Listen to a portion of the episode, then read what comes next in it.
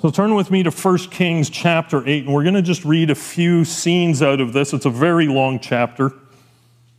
And then we're going to just have three kind of things we're going to focus on out of this quickly.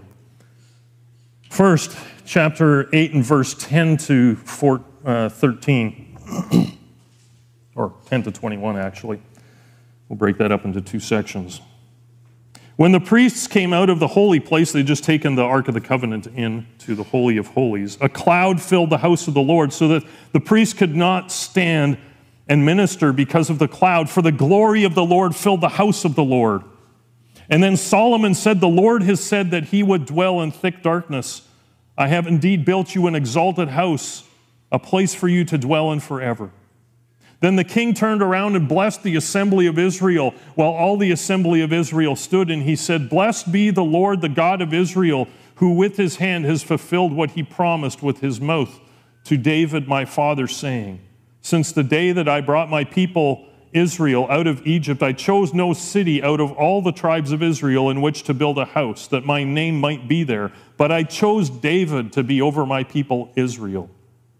Now it was in the heart of David, my father, to build a house for the name of the Lord, the God of Israel. But the Lord said to David, my father, Whereas it was in your heart to build a house for my name, you did well that it was in your heart. Nevertheless, you shall not build the house, but your son who shall be born to you shall build the house for my name. Now the Lord has fulfilled his promise that he made, for I have risen in the place of David my father and sit on the throne of Israel, as the Lord promised. And I have built the house for the name of the Lord, the God of Israel. And there I have provided a place for the ark, in which is the covenant of the Lord that he made with our fathers when he brought them out of the land of Egypt. And then we'll skip down to verse 33 and read to verse 34. When your people Israel are defeated before the enemy because they have sinned against you, and if they turn again to you and acknowledge your name and pray and plead with you in this house, then hear in heaven and forgive the sin of your people Israel and bring them again to the land that you gave to their fathers. When heaven is shut up and there is no rain because they have sinned against you, if they pray toward this place and acknowledge your name and turn from their sin when you afflict them, then hear in heaven and forgive the sin of your servants, your people Israel. When you teach them the good way in which they should walk and grant rain upon your land, which you have given to your people as an inheritance. If there is famine in the land and there is pestilence or blight or mildew or locust or caterpillar, if their enemy besieges them in the land at their gates, whatever plague, whatever sickness there is, whatever prayer, whatever plea is made by any man or by all your people of Israel, each knowing the affliction of his own heart and stretching out his hands toward this house, then hear in heaven your dwelling place and forgive an act and render to each whose heart you know, according to all his ways, for you you only know the hearts of all the children of mankind, that they may fear you all the days that they live in the land that you gave, your father, gave to our fathers. Likewise, when a foreigner who is not of your people Israel comes from a far country for your name's sake, for they shall hear of your great name and your mighty hand and your outstretched arm, when he comes and prays toward this house, hear in heaven your dwelling place, and do according to all for which the foreigner calls to you in order that all the peoples of the earth may know your name and fear you, as do your people Israel, and that they may know that this house that I have built is called by your name. This is the word of the Lord. So we're going to just take kind of three, three scenes out of this and three titles. The temple hosts God's presence is the first one. The second, the temple demonstrates God's faithfulness. And then thirdly, the temple depicts God's forgiveness. It's worship that is felt, it is a remembrance, and it is an experience. The temple hosts God's presence. In verse 8 to 13, we, we read that there's kind of a deja vu moment here if, we, if, if you've been kind of tracking with us. We, we got to the end of the book of Exodus when Moses create, uh, is is finished building the tabernacle, and that took up almost all of the, you know, the last half of the book of Exodus. I think it's like it's the longest narrative in the whole Pentateuch. It's that big a deal. The author spends more time on the building of the tabernacle than on creation. It's that important. It's the central theme of the Pentateuch God's presence with his people. Exodus ends with the completion of the tabernacle and the descent of God's presence from Mount Sinai to the tabernacle in a thick cloud of God's glory. And this symbolizes the manifest presence of God in that place. God's presence makes it so no one can be in the temple. Now, obviously, this is a temporary and initiatory event that wasn't repeated from that time on. Otherwise, the priests wouldn't be able to go in and do their job. And they did daily from that point on. But from cover to cover, from creation to new creation, this is the central theme of Scripture. God is committed to dwelling with his people. The temple hosts God's presence with his people, but God doesn't necessarily live in a temple, as the prayer even said, Hear from heaven your dwelling place. He lives other. He is not restricted to a place. But God is committed to dwelling with his people, to be present with them. The Temple of Solomon, with all the symbolism, if you go back the, the, the chapters before this, the, the, the, things that were carved into it, and the, the, the trees and the fruit and the, the animals and the materials used in its construction, it's a picture of Eden restored, a place of where, where humanity and creator live together, work together, rest together. And this is the final picture of what is yet to come the temple descending from heaven to earth, the abiding place of God coming to be with us. Listen to this Revelation 21 1 to 4. Then I saw a new heaven and a new earth, for the first heaven, the first earth had passed away, the sea was no more, and I saw the holy city, New Jerusalem, coming down out of heaven from God, prepared as a bride adorned for her husband. And I heard a loud voice from the throne saying, Behold, the dwelling place of God is with man. He will dwell with them, and he will and they will be his people, and God himself will be with them as their God. He will wipe away every tear from their eyes, and death shall be no more. Neither shall there be mourning, nor crying, nor pain anymore, for the former things have passed away. Three times, look at that in verse 3. Three times underline the word with. The dwelling place of God is with man. He will dwell with them. God Himself will be with them. Sometimes we go over those really common, ordinary, everyday connecting words, but it's the really important word here with. Present with His people. A lot of people think that the promise of heaven is a time to be reunited with loved ones, and there's a beautiful truth to that. But Revelation 21 is completely silent on this. John doesn't see the other apostles already martyred for their faith.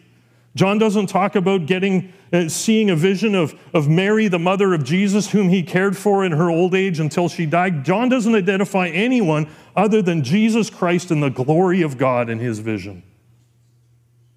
His vision and his heart and his worship are completely taken up with the vision of God's presence with his people. This is the one reality put forward that is ultimately beautiful and hopeful and fulfilling and marvelous the full presence of God with his people. But it's not distant, impersonal, or just spiritual.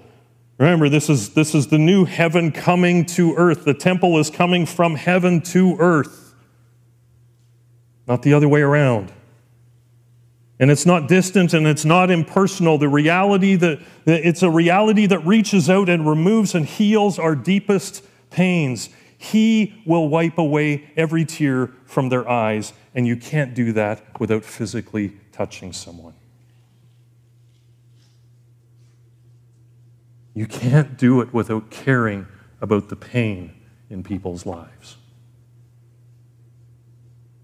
He himself God who comes to dwell with his people is the one who takes your tears.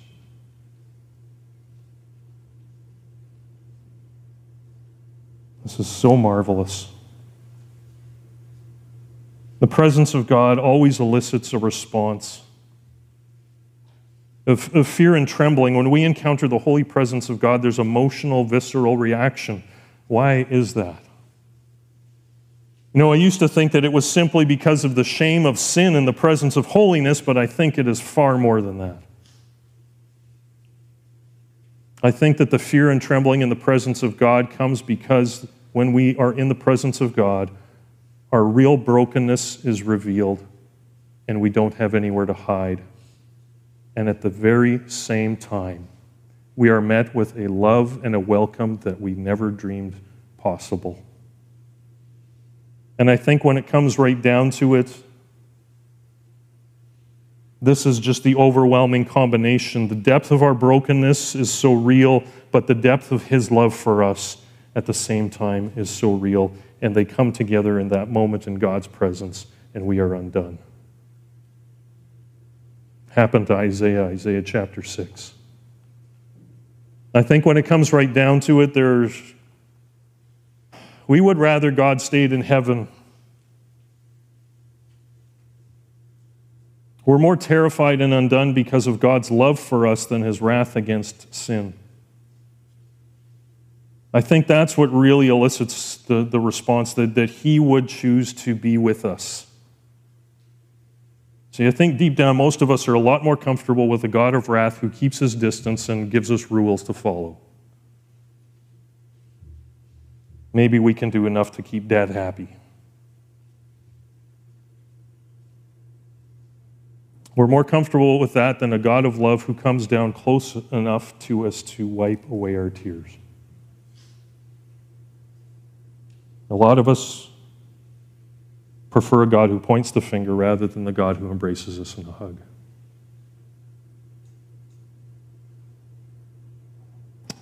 The reason God's presence unnerves us is that when we truly encounter God, we discover how deeply wounded and yet how radically loved we are at the same time. And that is more terrifying than anything. But it's really the only way that God's presence can be experienced. This is what people experienced when they met Jesus Christ during his time on earth. Just think of the woman caught in adultery, the woman at the well, the blind man, the lame, the crippled, the lepers, the tax collectors, the sinners. They meet Jesus and, and, they, and they are undone. They meet Jesus and discover the depths of their wounds and their sins. And at the same moment, they experience the wonder of his love and his care and his restoration and his healing. This contrast in Luke chapter 7 verses 36 to the end of the chapter, there Jesus is having dinner with a Pharisee, and there's this woman that comes in weeping at his feet and, and wiping his, washing his feet with her hair. The Pharisee is completely unmoved by Jesus' presence. He's like, Who is this? Idiot doesn't even know what this woman is. But this woman is completely undone in the presence of Jesus. Religious ruler knows his Bible, completely unmoved by Jesus sinful woman completely undone. Read the Gospels in this light, you'll see it on every single page. God's presence fills the temple in Kings because God is committed to being present with his people. Joseph is told that Jesus will be Emmanuel, God with us. And in the end, of the book of Matthew, he says, I'm going to be with you always. The temple hosts God's presence because God is committed to being present with his people. Second, the temple declares God's faithfulness to his people. In verses 14 to 21, Solomon goes on a bit of a history lesson here. He declares the faithfulness of God. God has been committed to his people since he called Abraham the covenant with Abraham and Moses, with David, and to the people of Israel, and he's followed through. The Lord has fulfilled his promises that he has made, verse, verse 20. He is faithful. Solomon reminds the people that God's purposes and God's word are trustworthy and true. It's taken a long time since the Exodus from Egypt. Actually, I, uh, I, I didn't really get all the dates down, but really, this, this comes midway from the Exodus to the dedication of the temple, from the dedication of the temple to the exile. This is midpoint. Solomon reminds the people that God's purposes and God's word are trustworthy and true. The African Bible commentary says says this knowing that the God, knowing that God always does what he says is very reassuring. He will remain faithful even when we no longer we are no longer on earth and unable to witness the accomplishments of his promises. This is so important for us to remind ourselves of God's faithfulness because we easily forget. Amid the pressures and the present pains of life, those things sometimes push us, push us away from what we know of God to be true in our minds, and we get overwhelmed with life. But throughout scriptures, there's this constant reminder of the past. Therefore, events like the Sabbath weekly, the Passover annually, the feasts, the rhythms of life remind us that God is involved in our lives every day. And that's why the Lord's table is something we need to do regularly to just remind us of what Jesus has done for us. And when he said it is finished, he meant it. The completion of the temple in Solomon's day was a reminder to Israel that God always keeps his promises. But the temple was also another gracious sign of God's willingness to forgive. And that's the third thing. The temple depicts God's forgiveness for his people.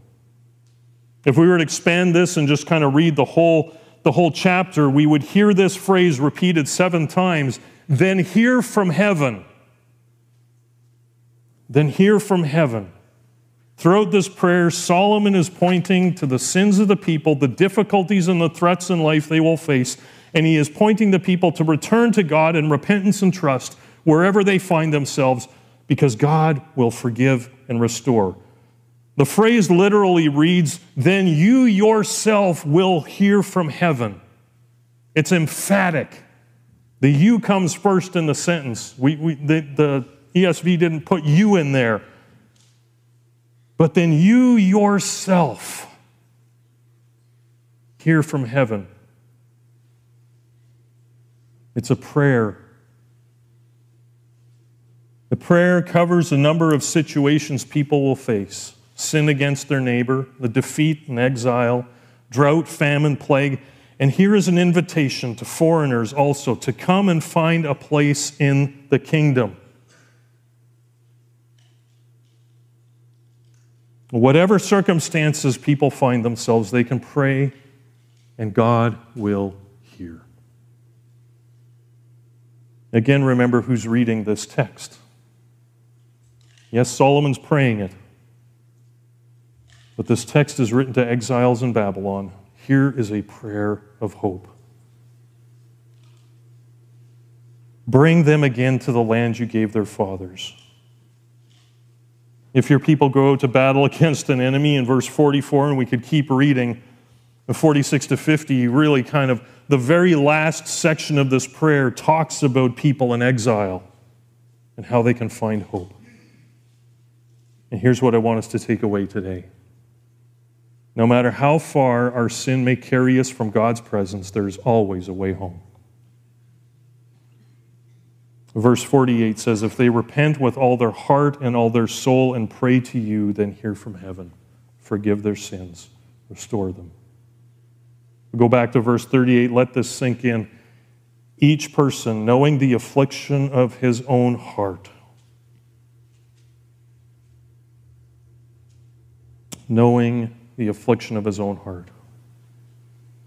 So, the requirement for repentance is this to know the brokenness of our own heart and to turn to God in repentance with all your heart, with all your soul, because God hears and God will forgive and God will act. Again, verse 38 to 39 whatever prayer, whatever plea is made by any man, or by all your people Israel, each knowing the affliction of his own heart and stretching out his hands toward this house, then hear in heaven your dwelling place. Forgive and act and render each, render to each whose heart you know, according to his all his ways. For you, you only know the hearts of all the children of mankind. God already knows what's afflicting your heart. So, are you willing to admit what is deeply going on inside your heart and the brokenness that you are carrying, the disease you are feeling in life? Because God knows it's there. And He will never, ever be shocked at what's going on in your heart. He wants you to stop denying that reality and admit it to yourself and come to Him. Over and over in 1 Kings 8, Solomon prays for God's people that in their sin and in their distress and in whatever circumstances they find themselves in, far from God, that they would turn their faces towards His presence, to pray, to cry out, to repent, and to realign their hearts with the truth of God's faithfulness and His forgiveness, and that they would find restoration and renewal when they turn their hearts to God. The presence of God filled the temple with glory. This powerfully reminds us that God's purpose is to live with his people, to be in community with us. The temple building and dedication in 1 Kings 8 grounds us in the very heart of God for us, and we can draw near to him in full confidence because of his unending love for us in Jesus Christ. Let's pray.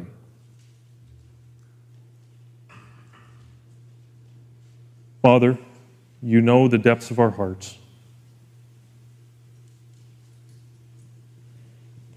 So, Lord, may we come to your presence knowing that it will undo us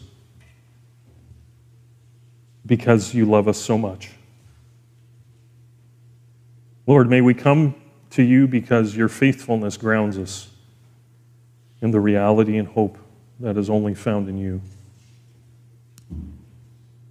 And Lord, for whatever sins that we are struggling with or allowing in our lives, may we turn to you in full repentance with all our hearts and minds and souls and find your forgiveness, your restoration. Lord, thank you that you, above all, you desire to be with your people. And ultimately, that is your one goal from cover to cover to be with us.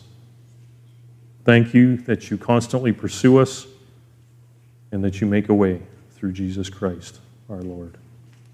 It's in his name we pray. Amen.